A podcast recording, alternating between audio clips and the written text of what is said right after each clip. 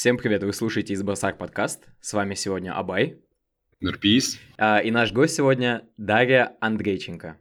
Она выпускница 38-й гимназии города Караганда, студентка последнего курса Duke University. А, Duke университет является 26-м лучшим университетом в мире и 10-м университетом в США. А, Дарья поступила в, в большое количество университетов, но вы, скорее всего, слышали о ней как о девочке, получившей стипендию Билла Гейтса. Сегодня мы поговорим с ней об учебе в школе, об учебе в Дьюк, опыте стажировок и учебе по обмену, о стипендии Билла Гейтса и о том, как выражать себя, свои мысли и актуальные проблемы посредством социальных сетей.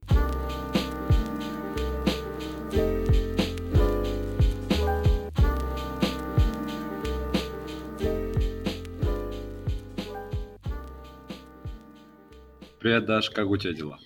Прекрасно, как у тебя? Отлично, спасибо. Ты как, Абай? Я, я тоже хорошо. Спасибо. А, давай тогда сразу начнем со школьной жизни. А, можешь рассказать нам о своей школьной жизни, чем ты занималась? Угу. А, в общем, до середины восьмого класса я училась в техническом лицее в Караганде. А, очень большой упор шел на математику, физику. После я поступила в НИШ, с упором на химию и биологию. А, в 10 классе после первой четверти я ушла а, в 38-ю гимназию в Караганде, потом еще полгода я проучилась в Астане, и в итоге 11 класс закончила в 38-й гимназии. В принципе, в школе я занималась а, большим количеством каких-то а, организаций концертов, я была лидером школы в нише, а, но помимо такой школьной activities я занималась также написанием там различных фанфиков, например, ведением блога. А, я даже переводила субтитры на сериалы и озвучивала их, занималась спортом, занималась карате, в детстве занималась профессиональным фигурным катанием.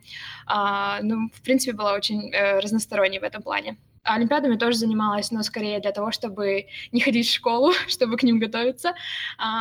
И при этом фокус тоже был абсолютно разный. И казахский язык, и русский язык, английский, президентская олимпиада по математике, физике, химии. А, вот. В принципе, очень разносторонняя была. Круто. Uh, давай поговорим о твоей учебе в НИШ. Ты говорила, что училась там с 8 по 10 класс. А, можешь рассказать а, про твой опыт учебы в НИШ и почему решила уйти с этой школы? Заранее хочу сказать, я знаю, что будут э, слушатели из ниша, поэтому я надеюсь, я не оскорблю ничьих чувств. Это будет просто мой личный опыт. И он был, к сожалению, по большей части негативным из-за того, что я встретилась с большим давлением со стороны школьной администрации. Из-за того, что я всегда была на виду, ко мне были большие требования. Несмотря на то, что я была отличницей, как бы на меня очень сильно давили в том плане, что если, например, я не носила галстук и бейджик, то меня вели к завучек, в то время как кто-то мог носить там лосины спокойно, распущенные волосы и прочее. У меня проверяли соцсети строго, однажды меня вызвали к директору, потому что у меня там были какие-то фотографии в соцсетях, которые даже не мои, картинки, и меня хотели выгнать со школы просто за то, что у меня было ВКонтакте, и заставили удалить мою страницу даже, в общем, такое все было. Потом девятом классе, несмотря на то, что я была э, олимпиадницей по русскому языку на республиканском уровне, за госэкзамен за эссе мне поставили 4, а я подала на апелляцию, оказалось, что это было вообще не мое эссе, но на повторную апелляцию мне не дали подать, и так я лишилась своей алтын Вот. И, в общем-то, было очень много каких-то таких моментов, а, большого стресса в этом плане, что я просто не чувствовала себя там комфортно, и это была токсичная обстановка для меня лично. И в, сери... Э, в первой четверти 10 класса из моего э, класса ушло достаточно человек, около 10, и я просто пошла за ними. Я пришла в 38-ю гимназию, э, в моем классе как раз-таки было уже три человека, которые также ушли с ниша, и меня даже не хотели брать. Мне говорили, что я ушла с тонущего корабля, и что я, ну, не поступлю, не, не сдам какие-то у них экзамены и прочее. Но в итоге я действительно вымолила себе просто место в обычной школе. Понятно, круто. Угу, спасибо. А, давай вернемся к твоей учебе в государственной школе. А, есть такое мнение, что выпускникам государственных, государственных школ тяжелее а, или даже почти невозможно поступить за границу, а, тем более в топовые вузы. А, что ты думаешь об этом? А, я считаю, что это полный бред. потому что, наоборот, у государственных школ также есть свои плюсы. Например, это большее количество свободного времени, в то время как в нише я уходила домой в 8 вечера, и мне в 10 вечера могли по имейлу прислать домашнее задание на завтра. А в государственной школе я уходила в час дня, и у меня был весь день свободен на то, чтобы я могла подготовиться к тому же SAT, к IELTS, написать те же эссе, заниматься какими-то своими делами, подтягивать английский язык. А, вот. И я считаю, что во многих государственных школах а, есть также достаточно сильная программа. Да, у них может быть хуже английский язык, скорее всего, а, или какой-то определенный предмет, если там сравнивать там химию в ХБН нише, да, и в обычной государственной школе. Но я считаю, что человек, который действительно хочет учиться, он найдет способы. И для меня таким способом были какие-то онлайн-ресурсы, YouTube-уроки, и я, в принципе, всегда все, что я не могла получить в школе, я могла просто загуглить. Окей. А, ну, ты вообще пример того, как можно поступить в, в топовый вуз, э, будучи учеником государственной школы. И на самом деле я лично очень рад тому, что сегодня у нас в гостях ты, а, так как твоя история не может не вдохновлять и не мотивировать э, школьников, в первую очередь из государственной школы как раз-таки. Поэтому мы бы хотели э, сегодня попросить тебя поделиться советами о том, как заниматься олимпиадами, какими-то extracurricular activities, будучи учеником именно государственной школы. Угу. Ну, будучи учеником государственной школы, наоборот, у тебя есть а, возможность быть первопроходцем. То есть ты можешь а, пойти к администрации, с которой, скорее всего, тебя знает, из-за того, что в школах а, не так может быть много учеников, и попросить создать свой клуб, создать свой проект. Ты можешь заниматься какими-то внеклассными занятиями вне школы, то есть а, онлайн, может быть, снимать какие-то видеоуроки, создать свой сайт, а, чему-то научиться, заниматься спортом и прочее работать, например, у меня одна из клиенток, она из, а, ну, по поступлению, она из обычной школы, но она работает с там волонтерами по Астане, поэтому очень много других возможностей. Я бы сказала, что самое главное — это не иметь такой limited mindset, то есть ограничивать себя и думать, ой, раз я в обычной школе, значит, у меня нет возможностей. Наоборот, ты создаешь свой путь, и в этом плане у тебя есть все возможности на то, чтобы э, добиться успеха. Понятно. Значит, самое главное — это быть проактивным и иметь желание, да? Да. Понятно, круто, круто. А, давай тогда перейдем а, на тему поступления в университеты. А, в какие университеты ты подавала и почему именно выбрала Дюк? Я подавала в огромное количество университетов. На то время я не знала, в принципе, о них ничего. Самым главным критерием был это финансовая помощь для иностранных студентов о чем я тоже очень долго искала информацию, потому что на тот момент не было таких примеров, э, не было столько э, поступающих, и я просто гуглила, наверное, каждый term, что такое need-based financial aid, merit-based, uh, вот. И так я собрала какой-то список университетов. Uh, я не подавала там в Гарвард или Стэнфорд, потому что я считала, что я недостаточно хороша для них, и сейчас я понимаю, что это глупо, что нужно было тоже попробовать, хотя я, ну, рада, что я поступила и выбрала uh, Duke. Я также там поступила в Amherst College, который является там первым uh, по National Liberal Arts, uh, Vanderbilt, Wesleyan, Franklin Marshall, Brown, вейтлист в Норсвестерне, вот, и как бы у меня были варианты, и везде у меня был полный грант, но я выбрала Дюк, потому что мне дали Merit-Based Scholarship, которая основана Биллом и Мелиндой Гейтс, и она мне также давала 7 тысяч долларов на какую-то летнюю практику, программу, в общем, на что я хотела. И также, в принципе, я просто посмотрела видео с Ютуба Дюка, там как веб-сайт, а, программы, и мне очень понравилось то, что как раз-таки моя стипендия фокусируется на interdisciplinary studies, что это для учеников, у которых разные интересы, и мне кажется, что я в это идеально подхожу, поэтому я выбрала ТЮК. Понятно, круто. А есть ли вообще какие-то советы при подаче документов в университет, именно американские университеты? Мгм. А, первый мой совет, самое главное, это начинать все заранее делать. Даже если у вас еще лето перед 11 классом, а, начните писать эссе. Даже если они в итоге никуда не пойдут, это практика, потому что у меня так получилось, что я все делала в последние две недели, это был ужасный дикий стресс, и во многом я допустила ошибки просто из-за того, что у меня не было времени. А, второе- это не бойтесь писать студентам. То есть, э студентов, которые там сейчас учатся, можно найти в Фейсбуке, можно найти в LinkedIn, можно найти в Инстаграме. А, просто посмотрите подписки э, университета, например, и можно просто просить советы, потому что если вы, допустим, пишете эссе, почему там, допустим, Дюк, а, то у вас мож, могут быть какие-то инсайдерские знания о каких-то возможностях или даже о самой знаменитой кофейне или библиотеке в Дюке. Вот, поэтому эти два совета — это узнавать как можно больше информации и начинать как можно раньше. Понятно. А вот а, один интересный вопрос а, задали в Инстаграме. Почему ты выбрала Дюк, а не Брауновский университет, так как Брауновский вуз вообще входит в Ivy League, да? Ну, я лично считаю, что Лига Плюща — это не показатель. Mm-hmm как бы рейтинг это тоже не показатель, по моему мнению, что а, примерно топ-20 университетов в Штатах это в принципе одного уровня, просто в зависимости от различных программ. А, я начинала как а, там нейронаука и прочее, но все равно я очень была заинтересована а, в там, менеджменте, экономике. И, например, по экономике Дюк первый в США. А, то есть по каким-то специальностям университет может быть все равно лучше. И несмотря на то, что у Брауна есть а, тот же open curriculum, который очень дает много свободы, я бы я подумала, что это для меня слишком много свободы. И, ну, и также быть просто merit-based uh, scholar в Дюке, ну, достаточно престижно, и, ну, я посчитала, что для меня это более правильный вариант. Ага, круто. Давай тогда поговорим о стипендии Гейтса, uh-huh. о твоем merit-based scholarship. Что это такое, как ее получить, и можешь ли ты получить э, этот scholarship, будучи студентом другого вуза, то есть не обязательно Duke University?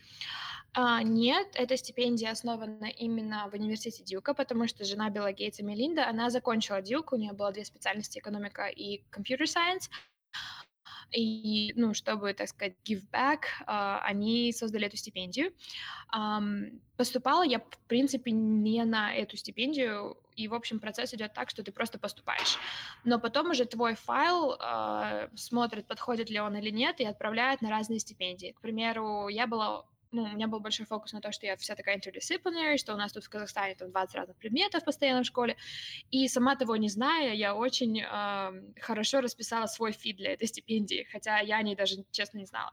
И потом уже в марте, в начале марта мне пришло заветное письмо, что я поступила, и что я стала финалисткой на эту стипендию, но я его пропустила, оно было в папке спама, в итоге я как-то зашла в папу спама, нашла его и подумала, что это просто какой-то скэм, что это неправда, что меня кто-то кто-то просто нашел мой email и хочет, э, не знаю, взять у меня деньги, может быть. И я реально писала в admissions, э, правда ли это, и они мне отвечали. А тем временем мне нужно было написать еще 6 эссе для этой стипендии. А, я подумала, ну ладно, была, не была. Я назначила ну, интервью, в итоге мне уже ответили, что да, это точно так, не тормози.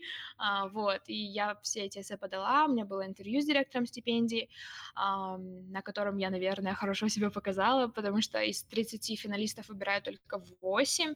А, в итоге участников. А, и да, на интервью у меня были очень разнообразные вопросы, например, какие три вещи я бы взяла с собой на Марс, или что бы я хотела изменить в школьной системе в Казахстане. Меня просто спрашивали про мои интересы тоже. И я показала себя, наверное, очень такой engaged, очень ну, что у меня были какие-то интересы и хобби. А, много говорила про фигурное катание, потому что я его очень люблю. А, да, и теперь, на самом деле, я каждый год провожу эти интервью вместе с другими стипендиатами, и мы уже выбираем в каком-то плане, кто станет финалистом, и это очень-очень круто. Угу. То есть в год выделяется только 8 грантов в среднем? В среднем, да. Понятно. А э, что покрывает именно грант Билла Гейтса? А, все. Абсолютно. Ну, смотрите, даже если бы у меня не было этого гранта, у меня была бы полная need-based financial aid, то есть мне бы почти все так же покрыли. Вообще, помимо стипендии Билла Гейтса, у меня еще и Карш Scholarship. Карш — это такое, такая семья, которая очень любит иностранных студентов, и они дополнительно еще поддерживают их. То есть по стипендии мне покрывается обучение, проживание, питание, а, перелет. А, но Карш мне также выделил еще а, MacBook, постельное белье, деньги на зимнюю одежду. На первом курсе мне вообще дали 400 долларов на зимнюю одежду, которые я потратила, вернула одежду, сфоткала чек и просто забрала себе, ну, этот, um, вот, и, ну, и да, 7 тысяч долларов на лето, то есть на любой такой активити, который ты хочешь, и ну, mm-hmm. я делала стажировку. Mm-hmm. И ты, ты обязана потратить эти 7 тысяч долларов на, на стажировку или что-то такое? Да? А, на самом деле это очень такой lenient, как бы можно было, извините, что вставляю какие-то английские слова, я просто не знаю их перевод на русский. Um, то есть они очень были спокойны в том, на что ты их потратишь, если ты напишешь хороший пропозал. Потому что кто-то, например, мог а, взять летний семестр, потому что нам нужен был, а, кто-то отправлялся на, ну, не на оплачиваемую стажировку, кто-то делал research, а, кто-то делал просто проект. Например, моя подруга на год младше, она хотела полететь в Лондон, она полетела в Лондон, придумала какой-то arts проект, написала его за один день, и в итоге все остальное время полтора месяца провела в Лондоне. Угу, классно. А, давай тогда перейдем к нашей рубрике «Что бы я хотел знать, будучи школьником?» Будучи школьником, я бы хотела знать, что, наверное, мне открыт весь мир на самом деле. И что, что бы я не захотела, если действительно работать, стараться, то я могу этого добиться. Потому что даже сейчас, ну, я вспоминаю э, какие-то моменты, и в, там в 11 классе иногда я чувствовала такое отчаяние, что я не знала, что я буду делать вообще. И это нормально. Это нормально не значит, что хочешь сделать. Я понимаю, что в том же Казахстане там надо сдать какой-то предмет на ЕНТ и в итоге поступить на какую-то специальность. Но никогда не поздно поменять, никогда не поздно решить что-то новое, и никогда не поздно а, не знаю, создать свою новую мечту и новый путь. Вот, я бы просто хотела, наверное, добавить уверенности в себе, самой себе, что я достойна, что я заслуживаю.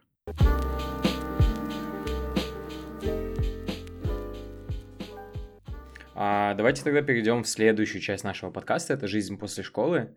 И мы бы хотели поговорить о твоей специальности. А, как ты уже сказала, изначально ты изучала естественные науки. А, ты писала об этом также в Инстаграме, что ты несколько раз меняла а, свое направление, и сейчас ты изучаешь экономику. Да? А, расскажи об этом, почему ты решила изучать экономику на третьем курсе своего университета и почему ты довольно часто меняла свое направление. Ну, в общем, как interdisciplinary scholar, я была очень эм, потерянной во всем. Дело в том, что на самом деле я люблю все. Я просто люблю и умею учиться, и действительно, мне дай любую специальность, мне было бы как бы все равно, потому что я, ну, могу найти информацию, могу что-то изучить. И у меня было, из-за того, что у меня были школы с разными направлениями, мне нравятся и науки, и как бы искусство, и какие-то такие humanities, вот. И в итоге я начала в естественных науках, а, но на втором курсе я была по обмену в Австралии год, и свой первый семестр по обмену у меня была возможность пройти стажировку, делать uh, cancer research, я работала в лаборатории, это была такая биохимия. Я делала всякие прикольные штуки, типа там гелевый электрофорезис и так далее. И несмотря на то, что это было интересно, я понимала, что я не хочу находиться там в той же лаборатории вечно. Мне это не нравится, и мне не нравится писать research papers, мне, ну, нравится работать именно с людьми, нежели с бумагой, компьютерами или веществами. Вот, и поняла я это достаточно поздно, и в итоге на третьем курсе я подошла к своему директору стипендии и сказала, я не хочу делать науки, мне это не нравится. И она сказала, ну, поменяй тогда. Я говорю, ну, а не поздно. Она посмотрела, и ну, мы все проверили, оказывается, я закрыла все свои такие general education requirements за первые два года и уже могла просто фокусироваться на каком, какой-то специальности. Я решила взять экономику, потому что она была ближе всего, наверное, э, к менеджменту, который я хочу изучать в дальнейшем. Вот. Ну и потому что я могла ее еще успеть закрыть, если честно.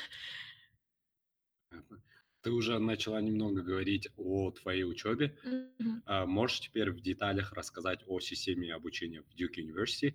Мгм. А, так, система обучения достаточно простая. А, в семестр обычно, ну, normal, как бы load, это 4 курса, 4 предмета. Всего за 4 года нужно закрыть 36 предметов, то есть в семестр можно взять до 6 предметов, и можно брать летние семестры, вот. Специальность- это примерно от 13 до 17 предметов, поэтому можно успеть закрыть 2 специальности, можно успеть закрыть там специальности minor, а, то есть такая мини-специальность, а, можно просто взять там одну специальность, а все остальные курсы брать просто то, что тебе интересно.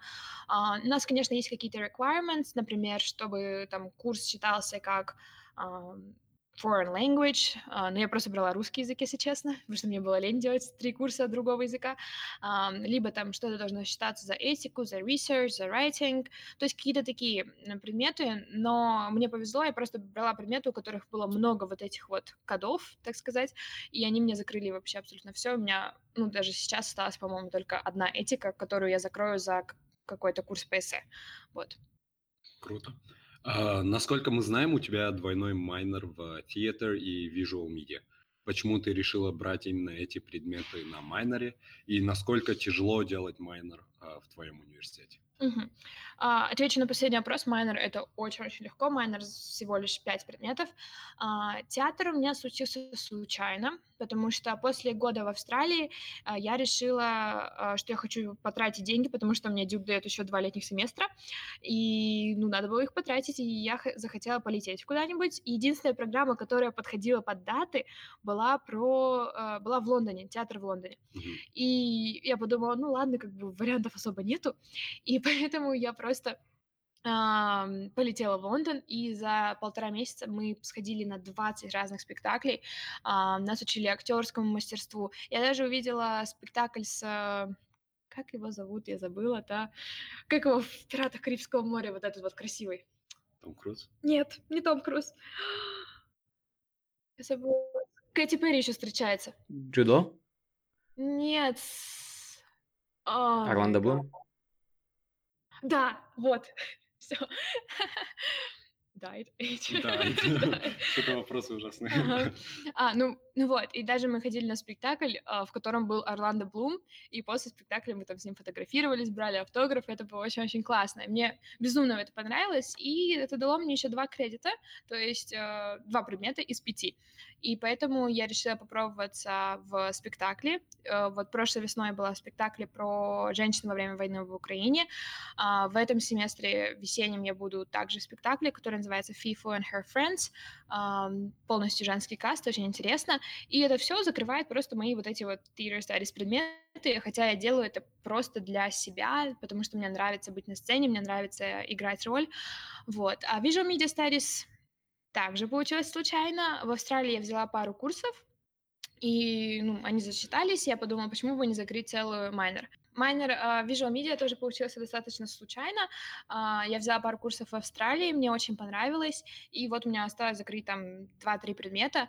И так получилось, что я начала работать uh, на кампусе uh, в команде как бы ведения социальных сетей Дюка, и на меня навалились как бы заботу снимать видео на их YouTube. И мне надо было этому всему научиться, мне нужно было научиться, в принципе, Visual Studies, и поэтому я взяла тоже курс, предмет, где нас учили там освещению, работе с камерой и прочее, и тоже так просто случайно у меня получились вот эти два майнера. Угу, понятно. А, ты говорила то, что проходила семестр оборот в Австралии, а также брала summer course в Лондоне. Можешь рассказать о системе Study Away в Duke University и как это получить? На самом деле, именно вот Study Abroad э, программы в Duke просто прекрасные. Помимо того, что Дюк сотрудничает с просто огромным количеством университетов по всему миру, можно пройти вот этот стадия abroad. Uh, у них также есть свои программы. Но я делала вот именно просто отдельную программу в университете Сиднея. Я была там целый год на втором курсе. И, в принципе, uh, никто этого не делает. Никто не улетает на год на втором курсе, и все говорили, что какая-то я странная, но мне очень надо было это, потому что я хотела вот, так сказать, полностью получить опыт самостоятельной жизни в другой сфере, потому что, ну, в Австралии все по-другому. Я жила вне кампуса, я работала вне кампуса со взрослыми людьми, я жила как бы, ну, обычной жизнью, вот. Несмотря на то, что мне было всего лишь там 18-19 лет, я была окружена, вот, ну, профессионалами какими-то в своей сфере, это было очень интересно. И потом ам, по Лондону также у Дюка были различные летние программы, а, там Duke in Geneva, Duke in in ам, Санкт-Петербург даже есть. А, вот, например, с Дюка можно полететь в СПБГУ и провести семестр там. А, и у каждой летней программы свой какой-то фокус, есть там финансы, философия, биология, и для каждого действительно есть возможность а, что-то сделать. Например, моя подруга, она вот а, в этом семестре полетит в Лондон, а один семестр она еще делала в Нью-Йорке. И это очень круто, потому что ты, по сути, путешествуешь по миру, получаешь за это ну, кредиты, предметы, и еще очень хорошее финансирование дается. То есть э, мне дали ну, достаточно прям как бы финансирование на Австралию, что я прям, ну, как бы мне с головой хватало, что я могла даже не работать. Но я работала и еще зарабатывала, поэтому это было круто. Понятно. А вообще э, то есть Duke University договаривается с местными вузами, чтобы брать их студентов, да? Или они открывают прям отдельный кампус? Просто Нью-Йоркский университет, mm-hmm. он открывает отдельный кампус, допустим, во Флоренции, в mm-hmm. Лондоне. Mm-hmm. То есть есть э, свои маленькие кампусы mm-hmm. в каждом городе. Mm-hmm. Нет, Duke просто имеет, ну, как бы партнерство с университетами. То mm-hmm. есть ты полностью а, вливаешься в культуру другого университета. Мне это нравится, поэтому я выбрала в каком-то плане не дюковскую программу, а отдельную, чтобы не быть э, все равно в своем каком-то маленьком мире пузыря дюка, потому что мне было очень важно именно испытать на себе абсолютно совершенно другой опыт в учебе, в работе и как бы социально тоже. Поэтому можно просто полететь и стать на участие другого университета на семестр или на год. Понятно. Классно. Ну, это, конечно, классно, что э, есть возможности, что ты стараешься делать э, такие вещи, как э, учеба по обмену в других странах, да, проходить стажировки. Э, ты проходила стажировки э, в разных сферах, да? То есть изначально это был э, исследование рака, потом это было актерское э, мастерство, да, и маркетинг. И вообще ты много говоришь о междис... междисциплинарной учебе. Ты уже сказала про мотивацию, но расскажи о том, э, какие преимущества ты видишь в этом. Угу. Да, э, вот это лето я провела в Австралии. Э, я была стажером в сфере а, маркетинга, э, на что я как раз и потратила свои 7 тысяч долларов со стипендии, потому что стажировка была неоплачиваемая, так как очень тяжело там получить прям рабочую визу на лето в Австралии и прочее. И мне было удобнее поехать как некий волонтер, но за, зато мне все равно все покрыли. Вот. И, в принципе, я как олицетворение этого междисциплинарного опыта, потому что я делаю абсолютно все, и я так как-то вдохновляюсь в этом плане, потому что где-то какие-то, ну, такие занятия, они дают мне уроки, которые я использую в других сферах тоже. Например, э, тот же research, он учит меня дисциплине, он учит меня усидчивости. Маркетинг — это просто полный креатив, что у меня сейчас очень много сразу идей появляется. Также это э, умение себя показать, как свой личный бренд даже создать, либо банальное, как создать ленту в Инстаграме, да, для какого-то бизнеса. А бизнес может быть любой, может быть и по науке, да, и по э, искусству. Э, вот. Актерское мастерство — это скорее моя самореализация в том плане, что, ну, в школе я всегда хотела, ну, участвовать во всяких сценках, э, в концертах, и мне это просто приносит огромное счастье, что, несмотря на то, что у нас были репетиции, допустим, ну, весной на спектакле с 7 до 10 вечера каждый день, я э, приходила, и у меня было столько энергии, что я делала домашнее задание. А когда репетиции закончились, я начала прокрастинировать. И это очень интересно, вот э, составлять свою жизнь так, чтобы каждое, э, каждый аспект в каком-то плане давал энергию на другой аспект. Вот, и, ну, я так живу, и мне так э, гораздо легче просто. Окей. Okay. А, но часто людям, которые стараются, которые любят разные направления и которые стараются заниматься в них, а, им говорят, что они распыляются. Ты не боишься вот именно а, именно встретиться с такой проблемой, что ты распыляешься на разные направления, и какое направление для тебя все-таки будет а, ведущим? Или нету такого? А, я бы сказала, что я распылялась, например, в первом, э, на первом курсе, когда у нас только начались всякие extracurriculars, клубы и прочее, что у нас было не, чуть ли не соревнование, кто больше в клубов вступит. И я тоже так это делала, я была и в политических кружках, и там, ну, в каких-то environmental, то есть очень много всего, И в итоге после, ну, второй курс я была в Австралии, как бы, и на третий год я вернулась, и у меня был просто полный ноль. Я нигде не хотела быть. И я так начала как бы строить, наверное, свой какой-то путь. И для меня самое важное в том, чтобы не распыляться, это как раз-таки просто делать то, что мне нравится. Мгм. То, что делает меня счастливой, а не других. Не то, что покажется классным на резюме.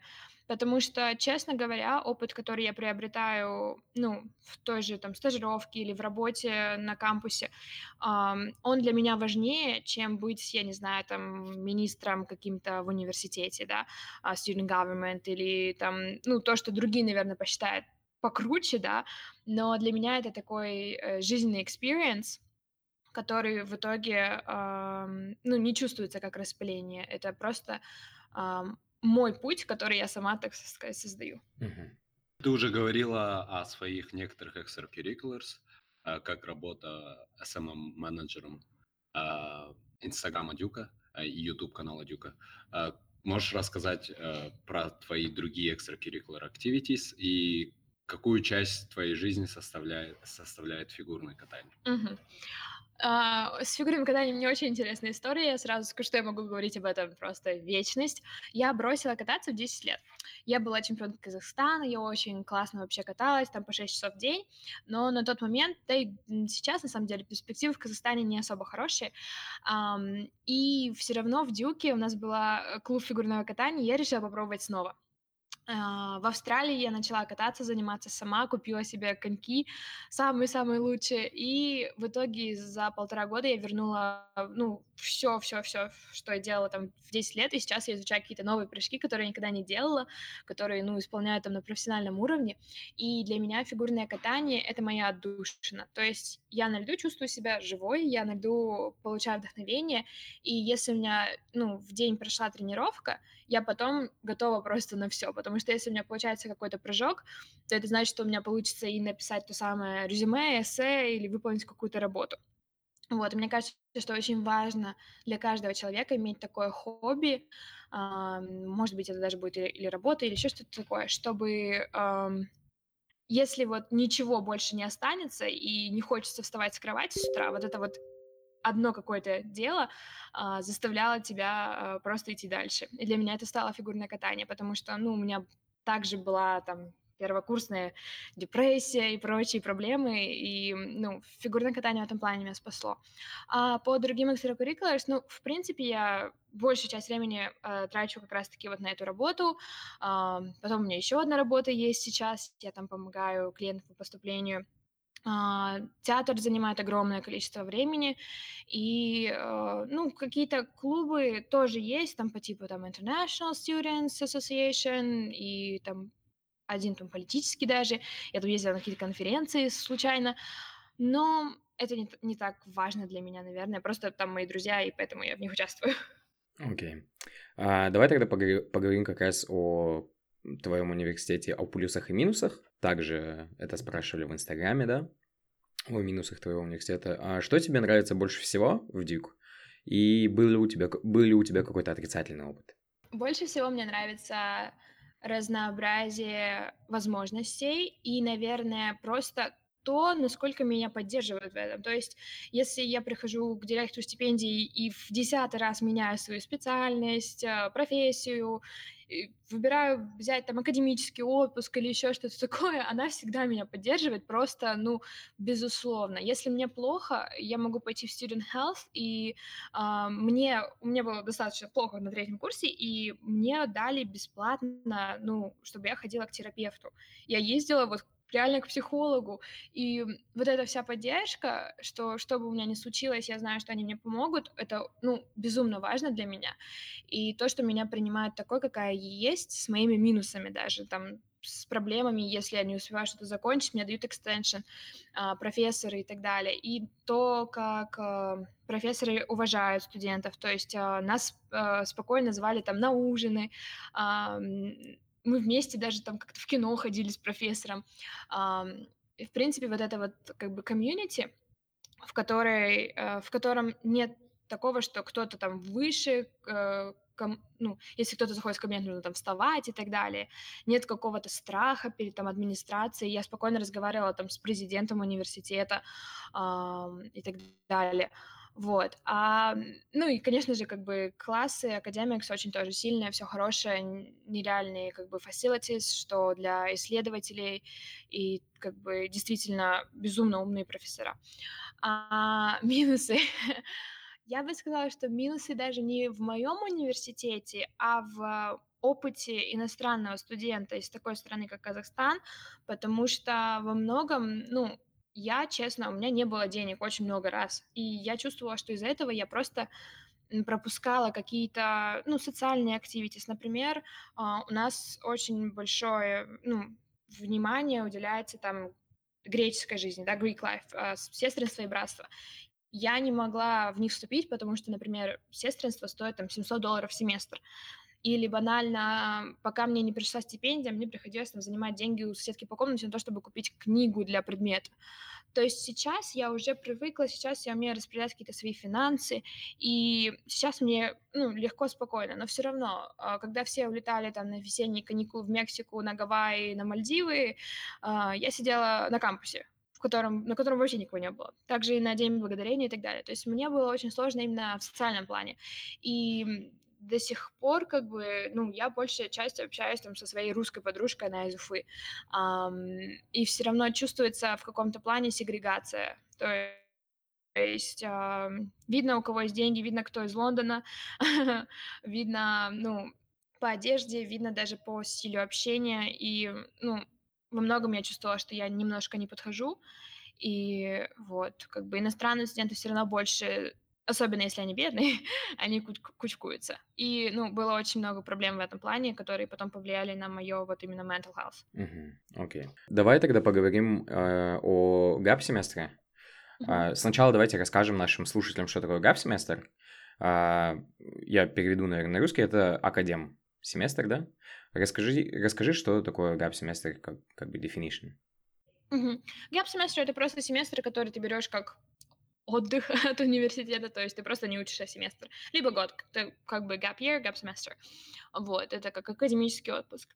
А, что мне понравилось в Дюке, в принципе, в американских университетах, это то, что они позволяют взять вот этот вот gap semester или year без особых подтверждений, почему тебе это нужно. То есть не нужно, чтобы у тебя кто-то, я не знаю, болел, умер, или ты там умираешь, чтобы взять этот академический отпуск. То есть можно просто сказать, я пришла к своему директору стипендии и сказала, я хочу отдохнуть. Я реально устала, хочу домой, хочу посидеть дома, хочу попутешествовать и так далее. Она сказала, да, конечно, вообще не проблема. Хочешь год, хочешь семестр. Кто-то у нас взял год, чтобы вообще переквалифицироваться и стать программистом, например. Вот, и, ну, Вообще мне было страшно подходить и говорить, что я хочу это сделать. Я и так там год в Австралии была, тут еще опять на полгода улетать, а, вот, но очень как бы спокойно к этому относится, и многие это делают. То есть ты ничего не теряешь в этом плане. И я только приобрела в том плане, что теперь я, ну, выпускаюсь в декабре, то есть у меня будет еще одно лето на то, чтобы стажироваться, может быть, сделать какой-то проект или путешествовать, волонтерить. Также у меня есть больше времени на то, чтобы, так как я хочу поступать в магистратуру, чтобы поступить в магистратуру, то есть мне бы приходилось это делать, например, в октябре этого года, да, а теперь мне придется это делать в следующего года, то есть я успею там подготовиться и прочее. Mm-hmm. Также это просто Ментальный отдых, потому что мы учимся столько, да, 11-12 классов, и многие американцы, например, берут gap year перед университетом, то есть они отдыхают, они путешествуют, они занимаются какими-то своими делами. Мы это не делаем, мы сразу снова обратно в стресс, постоянные дедлайны, и для меня было важно просто после там 11 плюс 3, там 14 лет, по сути, постоянной непрерывной учебы, просто сесть и лежать дома, ну, я недельку полежала, и потом все равно продолжила там работать и делать какие-то дела, но я очень сильно отдохнула, и сейчас я наконец-то дошла до того момента, когда я хочу вернуться, я хочу учиться, у меня прям аж, я прям этого жду. И я думаю, что в этом и был, ну, для меня лично смысл академии, чтобы я снова загорелась этим всем. Угу. А есть какие-то типс, как э, провести свой гап-семестр эффективно, максимально угу. эффективно? Да, я бы сказала, что самое главное это просто быть как бы думать о том, что сейчас у тебя возможность просто делать все, что ты хочешь. И такой возможности, ну, вряд ли она снова появится, потому что после университета придется там работать и жить там взрослой жизнью. И, ну, вот это вот осознание мне очень помогало, потому что там каждый день я думала, а что я хочу сейчас сделать? Хочу ли я почитать книгу? Хочу ли я поработать? Хочу ли я взять билет и улететь там в Москву, что я сделала там э, неделю назад. И просто как бы делать реально все, что ты откладывал из-за занятости, из-за учебы, и а, я бы посоветовала действительно просто отдохнуть. Вот недельку не делать ничего. Вот, вот хоть лежать пластом, кушать бургеры и просто, не знаю, быть семьей и с друзьями. Мгм. Потому что на самом деле это очень хорошо перезаряжает. То Мгм. есть а, во многом для меня также этот семестр, наверное, помог мне, как сказать, принять Казахстан так, таким, какой он есть, понять эту страну снова, потому что когда я улетала, я думала, господи, я больше сюда никогда не вернусь, и даже на зимние каникулы не прилечу. Но в итоге я все равно прилетала. Но вот именно в этом семестре я увидела там Алмату, например, и там все вот эти вот красивые горы э, и прочее, и ну, я как бы воссоединилась со своими корнями, можно сказать, провела время с семьей и стала действительно другим человеком. И сейчас, ну, я чувствую свой вот бэкграунд и свою как бы такую опору, наверное, в, в своей стране, в своей семье, в своих друзьях, которые здесь. И это очень-очень круто, потому что очень сложно быть неким отшельником, когда ты улетаешь куда-то, и ты не чувствуешь, кто ты есть, и там чего ты хочешь. А сейчас у меня есть вот это вот, э, ну, какое-то качество, которое помогает мне в дальнейшем определять свою жизнь. Мгм. Мгм. Ну да, на самом деле я с тобой согласен, то, что gap, э, семестр, gap year, э, не только во время студенчества, но и э, после выпуска со школы очень хорошо помогает перезагрузиться и понять, что ты хочешь делать. А, потому что, опять же, как ты сказала, у нас принято вот в постсоветском пространстве, да, то, что ты идешь в садик, потом сразу в школу, потом сразу в университет, и ты не успеваешь понять, чего ты хочешь, и это на самом деле печально. Я такой небольшой дискашн, да, у нас будет на этом вопросе. А, я когда учился в Назарбаев университете, где вы сейчас находитесь, на Foundation Year, у нас по английскому языку как раз э, была тема свободная, каждый выбирает и делает презентацию, и мы с другом сделали как раз презентацию на тему Gap э, Year, или гап-семестр после, после школы. И наш учитель, он эм, был с, э, с Англии, и он был очень удивлен, когда узнал то, что у нас вообще нету такой, такой системы, такого опыта, как э, gap year после школы. Он говорит, типа, а как вы тогда, как, когда у вас есть время определиться, что вы хотите изучать и что делать?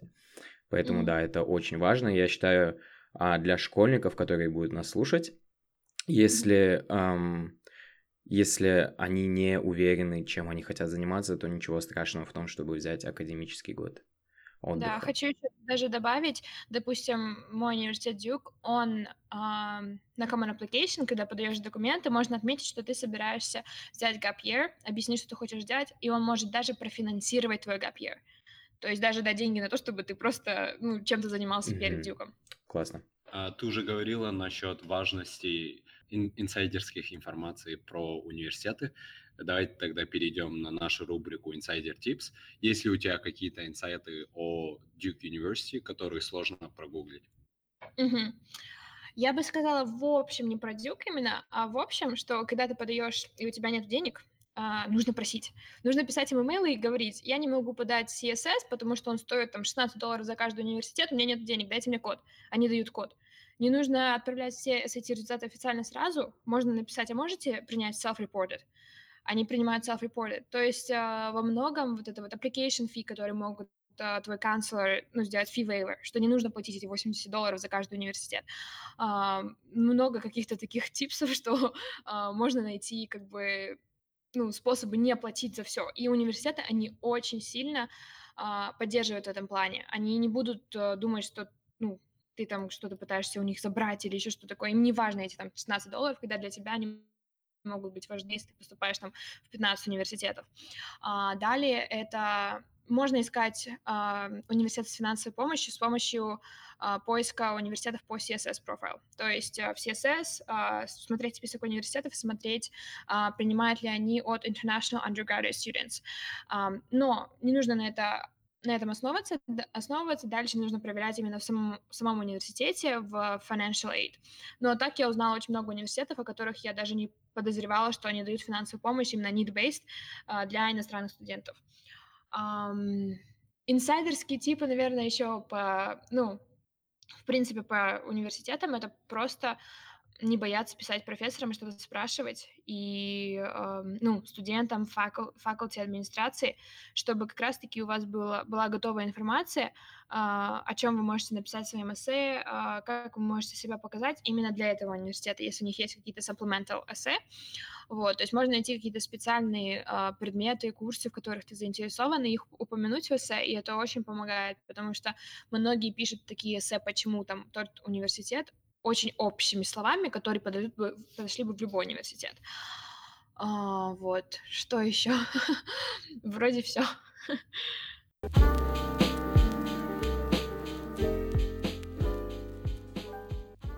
А, в последние пару лет а, в связи с активным развитием Инстаграма блогерство стало обычным и частым феноменом, особенно среди нашего поколения.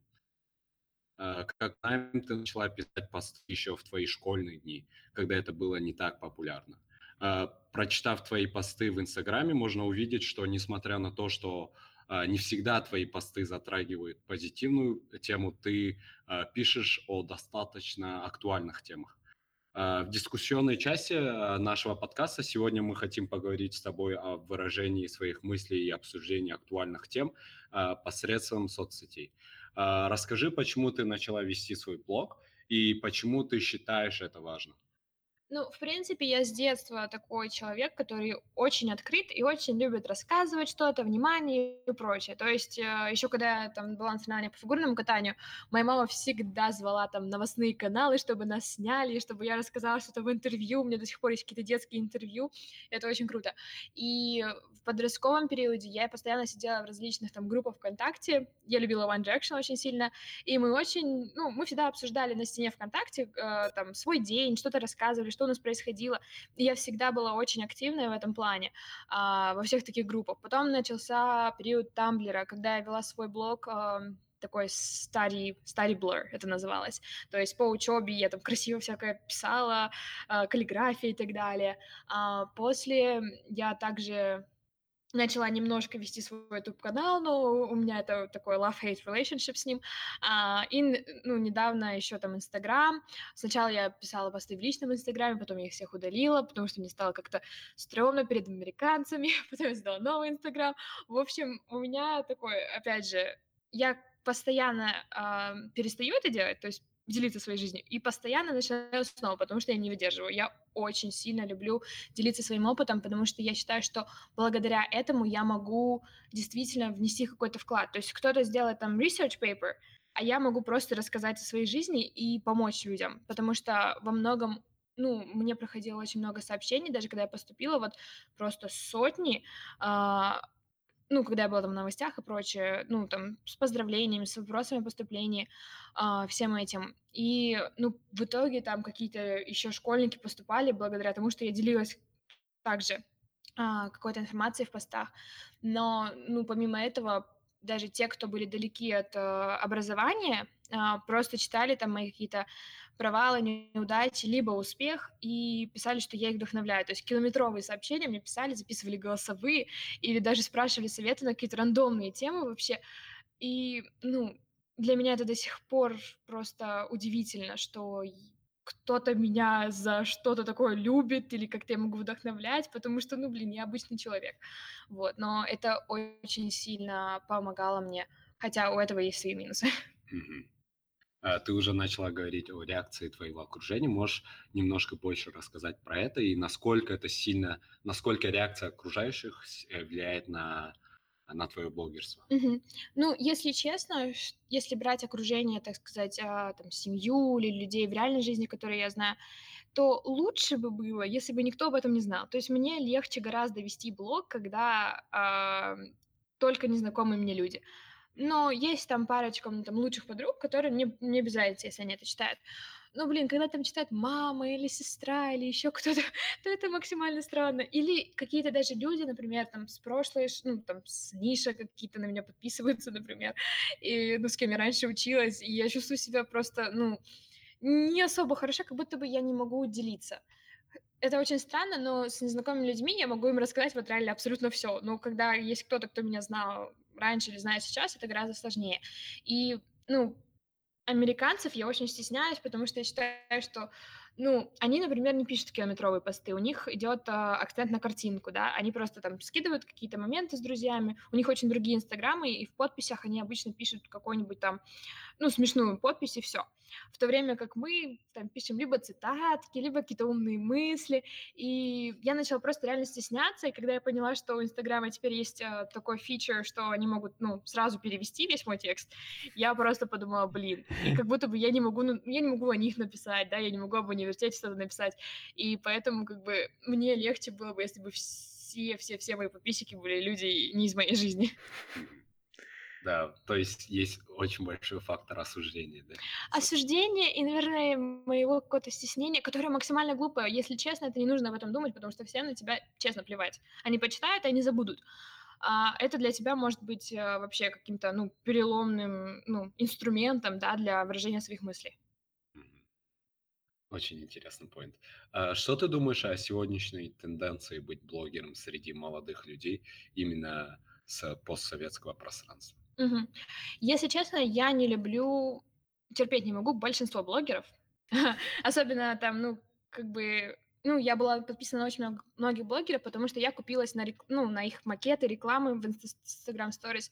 Типа там, я заработала столько-то денег, но на самом деле они зарабатывают на тех, кто верит в то, что они зарабатывают, они продают им курсы, как зарабатывать и так далее. То есть вот все вот эти вот вот это вранье, которое там присутствует, меня очень бесит, и вот эта показуха, так сказать, хайп, а, вот, и поэтому я от большинства блогеров вообще отписалась, я поняла, что очень долгое время, когда я была на них подписана, я чувствовала себя недостаточно, там, недостаточно, там, мое тело было подкачанным, да, либо я недостаточно много зарабатывала, недостаточно успешно, потому что, ну, все было про вот этот успешный успех, что вот там я зарабатываю там миллион рублей в месяц и так далее, вот, и на меня это реально плохо влияло, и поэтому я ставила как бы только, наверное, парочку, кого мне просто было там интересно читать, вот, и, ну, я считаю, что тенденция во многом удручающее в том плане, что многие хотят стать блогером даже не потому, что они действительно это любят и хотят делиться своими мыслями, а потому что они увидели, что это способ заработать. И многие, там у них появляются там первые 5000 подписчиков, они начинают выпускать инфопродукты, которые просто вода, а, в которых ничего полезного абсолютно нету. Они начинают все это делать. И, ну, блин, даже когда у меня брали рекламу, например, мне очень многие писали насчет рекламы, ну, блогеры какие-то небольшие, и я отказывала, наверное, 80%, потому что, ну, я, честно, не могла аутентично рекламировать кого-то, ну, кто мне лично не нравится. Вот, и поэтому, ну, тенденция, мне кажется, она все-таки пройдет, потому что люди потихоньку начинают понимать уже, так сказать, с технической стороны клик э, стоит дороже на твою ссылку в Инстаграме, это все уже реклама стоит дороже, потому что люди начинают осознавать, э, какие блоги действительно будут полезны, а какие это просто, ну, блог ради блога. Mm-hmm. Окей, ну как раз тогда давай поговорим об этом. Какие критерии для качественного контента ты можешь назвать? Ой, ну, я думаю, что качественный контент, если брать именно ленту, то это э, сейчас, раньше была большая мода на там фото, которые были отредактированы в Lightroom, единый стиль и прочее, прям вот такое дико вы, выбеленное или супер там, не знаю, желтое, оранжевое, ну какой-то цвет у каждого был, то сейчас акцент идет на естественность и на, наверное, аутентичность. То есть а, просто когда блогер пишет правду, что у них получается, что у них не получается.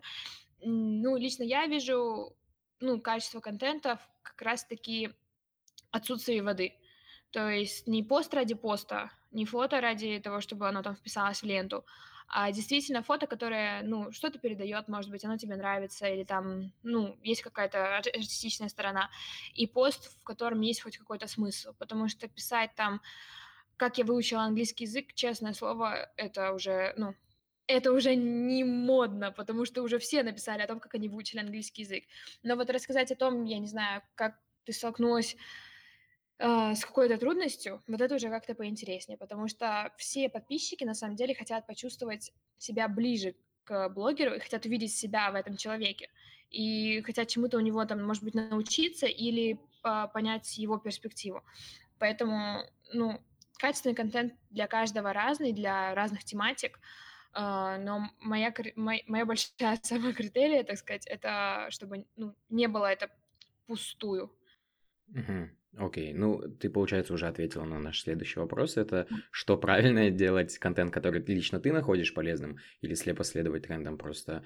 А, если посмотреть, sorry, если посмотреть реально сейчас большинство э, СНГовских блогеров реально следуют трендам, э, какие-то популярные темы затрагивают, что хорошо, но э, иногда кажется, что это просто делается ради того, чтобы делаться. Э, mm-hmm. Вот, или какие-то там, не знаю, пранки или что-то типа а. такого, да, то, что никакого смысла не несет, но да. просто следовать этому, и э, ты бы сказала, что это неправильно да. Да, я не любитель трендов, потому что, например, ну, иногда меня там спрашивают, там кто-то мне пишет, о, напиши пост про английский язык, или напиши пост про там твое отношение там к феминизму, например. Но я от этой темы далека, и я не знаю, что я могу о ней сказать. То есть, э, может быть, я могу написать там свое отношение, но я не разбираюсь во многом, да, и я не могу какую-то пользу в этом плане привнести, да. То есть я могу написать о путешествиях, может быть, гораздо лучше и гораздо полезнее, чем э, о какой-то хайповой, так сказать, теме э, острой, или там о, как внезапно пошел тренд даже на экологию. То есть люди, которые никогда в жизни они не задумывались, они увидели, что подписчикам это нравится, и начали писать про то, как они не берут пластиковые пакеты. Вместо того, чтобы действительно там какой-то research использовать, э, рассказывать, может быть, о каких-то статьях и так далее. Они просто пишут, там, надо перестать брать пластиковые пакеты. Ну вот, то есть такое очень какие-то мелочи, которые, ну, не, не так важны даже. Угу, угу. Окей. Тогда контент каких инфлю... Э, инфлюенсеров, вот э, инстаблогеров, да, ты, ты находишь полезным для себя? Назови э, хотя бы три, три ну, Если говорить честно, то сейчас я не иду за полезным контентом от э, блогеров. То, что я хочу найти, я ищу в журналах, в, ну, как бы, статьях, а, на Ютубе, там у меня есть аккаунт LinkedIn Learning, то есть если я хочу узнать что-то, я беру курс по этому. А, и я не думаю, что от поста я что-то могу прям узнать. Поэтому я как раз-таки половлю людей, которые просто меня вдохновляют. Например, есть блогерша из Сиднея, Сара, Сара, Sarah's Day, а, вот, и она живет там, где, э, ну, как бы я, в принципе, раньше почти жила, то есть я там гуляла, и меня вдохновляет смотреть ее сторис и видеть там океан и так далее. Я думаю, о, я хочу вот это вот, да, я хочу такую же вот белую кухню. То есть э, я фолловлю тех людей, которые просто э, своей какой-то жизненной эстетикой э, ну, я получаю от них заряд такого, такого позитива, энергии.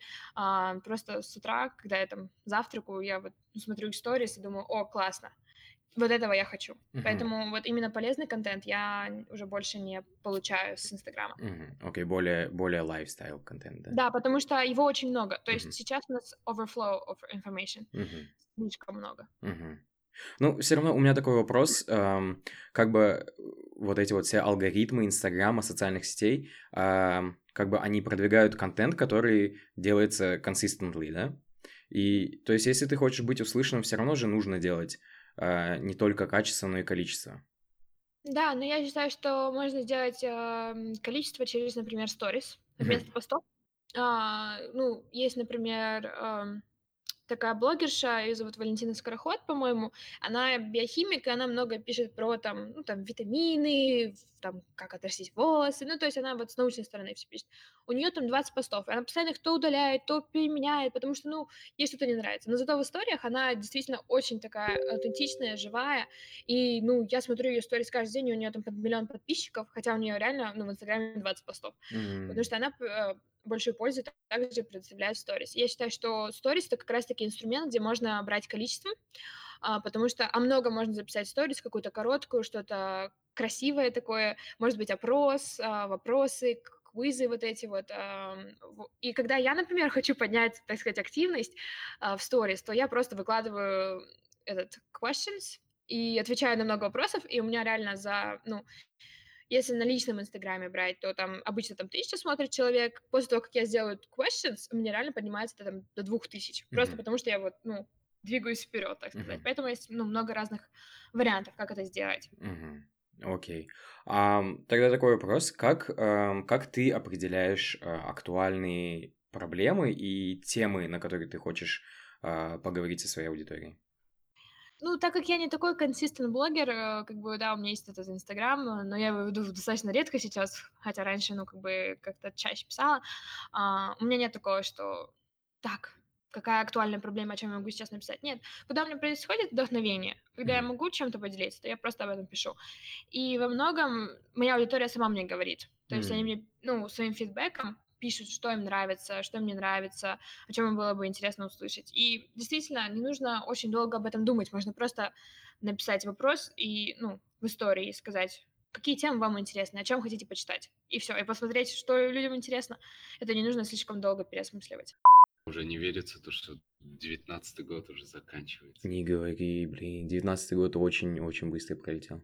Знаешь, мы вчера с э, подругой обсуждали насчет того, что концепт вообще adulthood для меня было нечто другим. В прошлом я думал это то, что с нуля на, на один прыгаешь. То есть ты ребенок, потом стал сразу адалтом, да? Uh-huh. Но в реальности адалты, оказывается, это просто uh, children with few modifications. Yeah это, оказывается, gradual change. Я всегда думал то, что вот я когда взрослый стану, мы же всегда говорили, э, когда взрослый стану. Да, и да, всегда да. взрослый это как будто другая линия. Ты переходишь границу да, в новую страну. Но фактически это оказывается не так. Да? Вот, кажется, вообще не так, да. Не знаю. И я сейчас замечаю то, что вот среди эм, многих моих друзей, как раз в, в нашем возрасте, вот именно сейчас почему-то в 21 год очень часто какой-то ментальный упадок, всем mm. почему-то грустно. Я вот не знаю, это признаки взросления или, или чего? Мне кажется, это все социальные сети, Соци... если честно. Потому что мы реально, мы раньше мы все общаемся в школе каждый день, у нас есть какие-то люди, а тут мы вечно, ну, э, смотрим через призму там какого-то экрана. Ну, mm. во, во мне во многом, ну, когда вот я в жизни общаюсь с кем-то, то я сразу чувствую себя нормально. Наверное, да. Ну, просто я бы не сказал, что у, у, у меня там не хватает общения в жизни. И наоборот, социальные сети, там я вижу, например, какого-нибудь э, супер красивого, накачанного парня. Меня, наоборот, это мотивирует. А, или там каких-то успешных людей, меня это мотивирует. Но я не знаю, почему вот именно... Не знаю. Окей. Вот 20 лет все перегорают. Возможно. Мы просто потерянные. Как? Да. Мы внезапно становимся, ну, типа, раньше мы там в своем классе, там, не знаю, отличники лучше или еще что-то. Тут мы в реальном мире ты ни в чем не можешь быть лучшим. И приходится это как-то принять. Ну да. Окей. Э, и как раз вот вопрос э, по нашему сценарию. А, для эмоциональной разгрузки, для людей, которым тяжело выражать себя вербально в жизни, а, сейчас есть возможность вести свой блог, да, э, в Инстаграме или на каких-то других платформах. Однако, с одной стороны, монета, конечно, человек имеет эмоциональную разгрузку, но с другой стороны, это убивает навык живого общения, как ты сказала. И сталкивал, сталкивал, сталкивалась ли ты с таким, Сталкивалась ли ты с таким? Um, да, я сталкивалась с тем, что одно время я ну, вела блог на другой платформе, когда я была в Австралии. Буквально каждый день я рассказывала там о своей жизни, обо всем.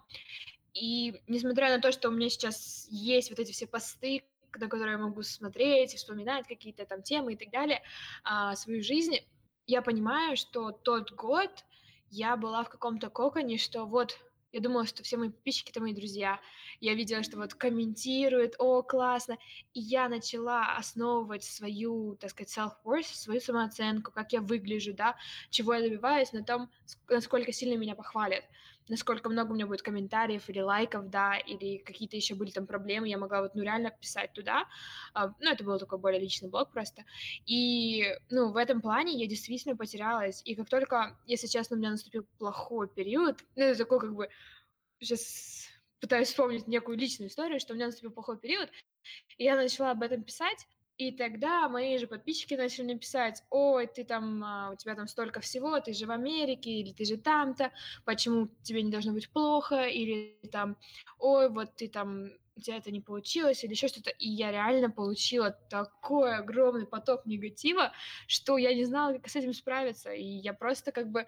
Э, сейчас я уже ну, спокойно к этому отношусь, но раньше вот, вот это вот как бы блок, эмоциональная разгрузка, то, что вроде как мне помогало, стало моим, ну, самой, самой большой проблемой, что я настолько зависела от этих людей, которые на самом деле мне не, ну, никто они мне, да, и очень важно разделять эту грань между там реальными, да, друзьями, или даже с кем ты общаешься в интернете, но все равно они там твои друзья, и там подписчиками, которые вроде как тебя там любят, пишут тебе там сообщения и так далее, но они вообще совершенно, ну, не относятся к своему кругу именно, mm-hmm. и, ну, не нужно основывать свою, свою социальную жизнь на вот на, на нем, и поэтому я думаю, что чтобы с этим как бы, ну, эм, иметь баланс, нужно это просто хорошо уметь разделять.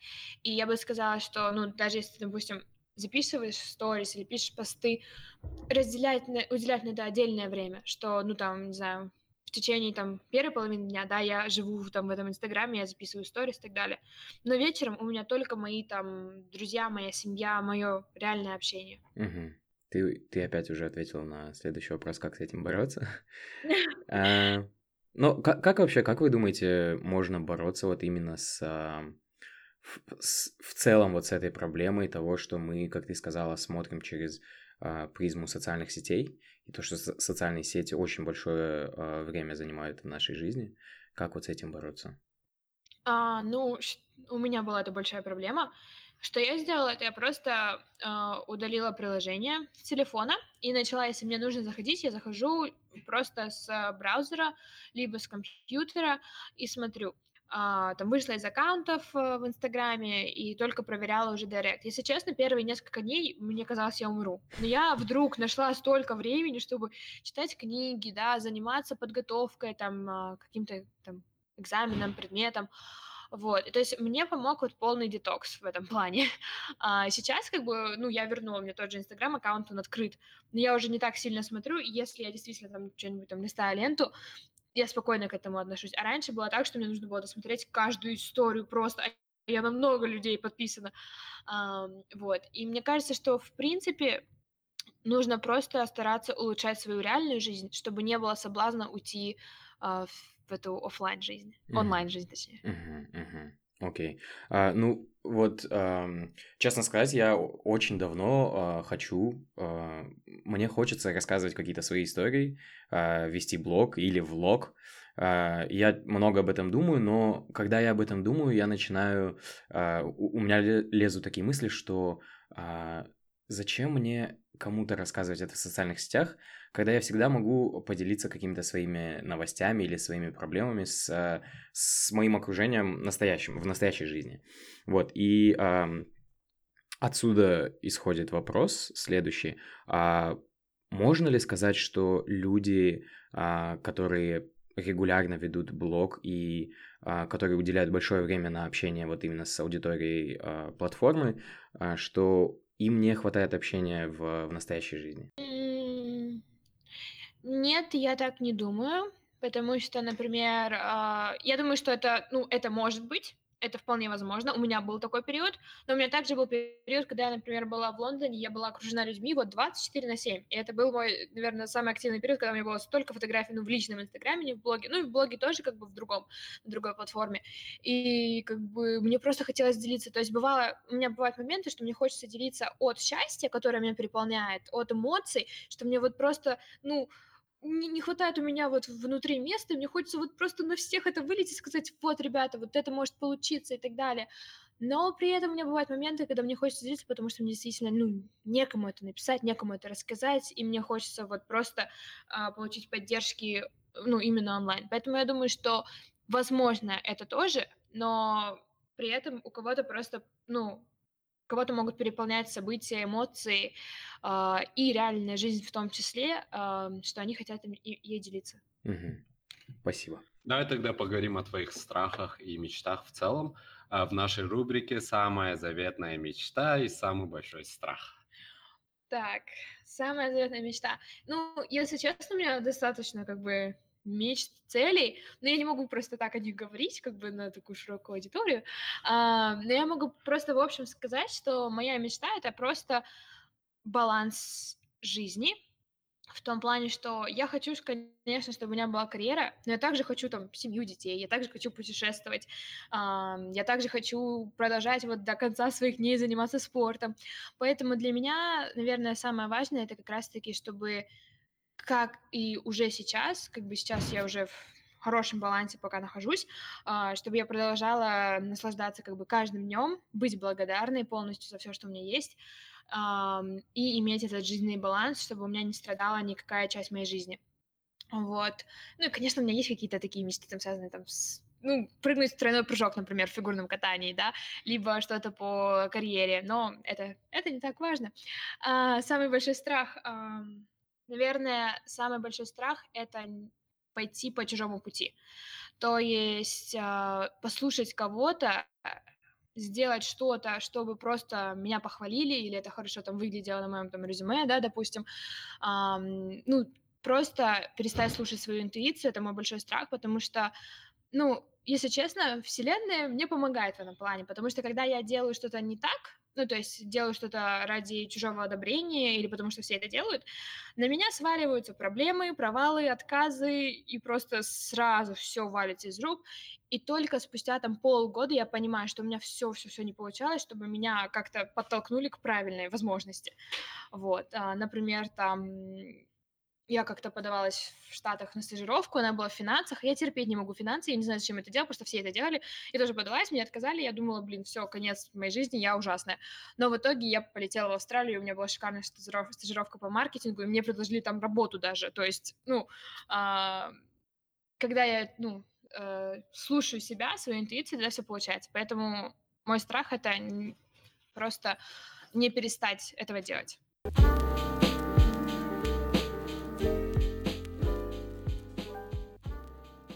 Ал енді өзіміздің соңғы рубрикамызға өтейік ол сенің келешекте қазақстанға қандай үлесіңді қосқың келеді деген сұрақ. Ә, мен жастарға үлгі болғым келеді. Яғни қай жерден шықсаң да үлкен жұмыс арқылы армандарына әрбір адам жете алады деген ойдамын. Және осыны басқа адамдарға көрсеткім келеді. Үлкен үлкен рахмет дарья ә, армандарына жете бер. және сенің үлгі болатынына толықтай сенімдімін ә, дарья ә, қонақ болып біздің сұрақтарымызға жауап бергенің үшін алғысым шексіз ә, саған сәттілік ә, және зор денсаулық тілеймін рахмет аминь Дарья, спасибо большое, что согласилась сегодня записать с нами подкаст. Он получился очень интересным. Я уверен, он будет полезным для многих школьников. В большей части, надеюсь, для школьников государственных школ, потому что ты, я уверен, большой пример для таких школьников. Спасибо тебе большое еще раз. А, спасибо нашим слушателям за то, что с нами. А, не забывайте, что вы можете слушать наш подкаст на любой удобной для вас платформе. Apple Podcast, Google Podcast, Spotify, а также YouTube а, и любые другие платформы. А, оставляйте комментарии и отзывы о подкасте. А, это очень важно для нас. До новых выпусков.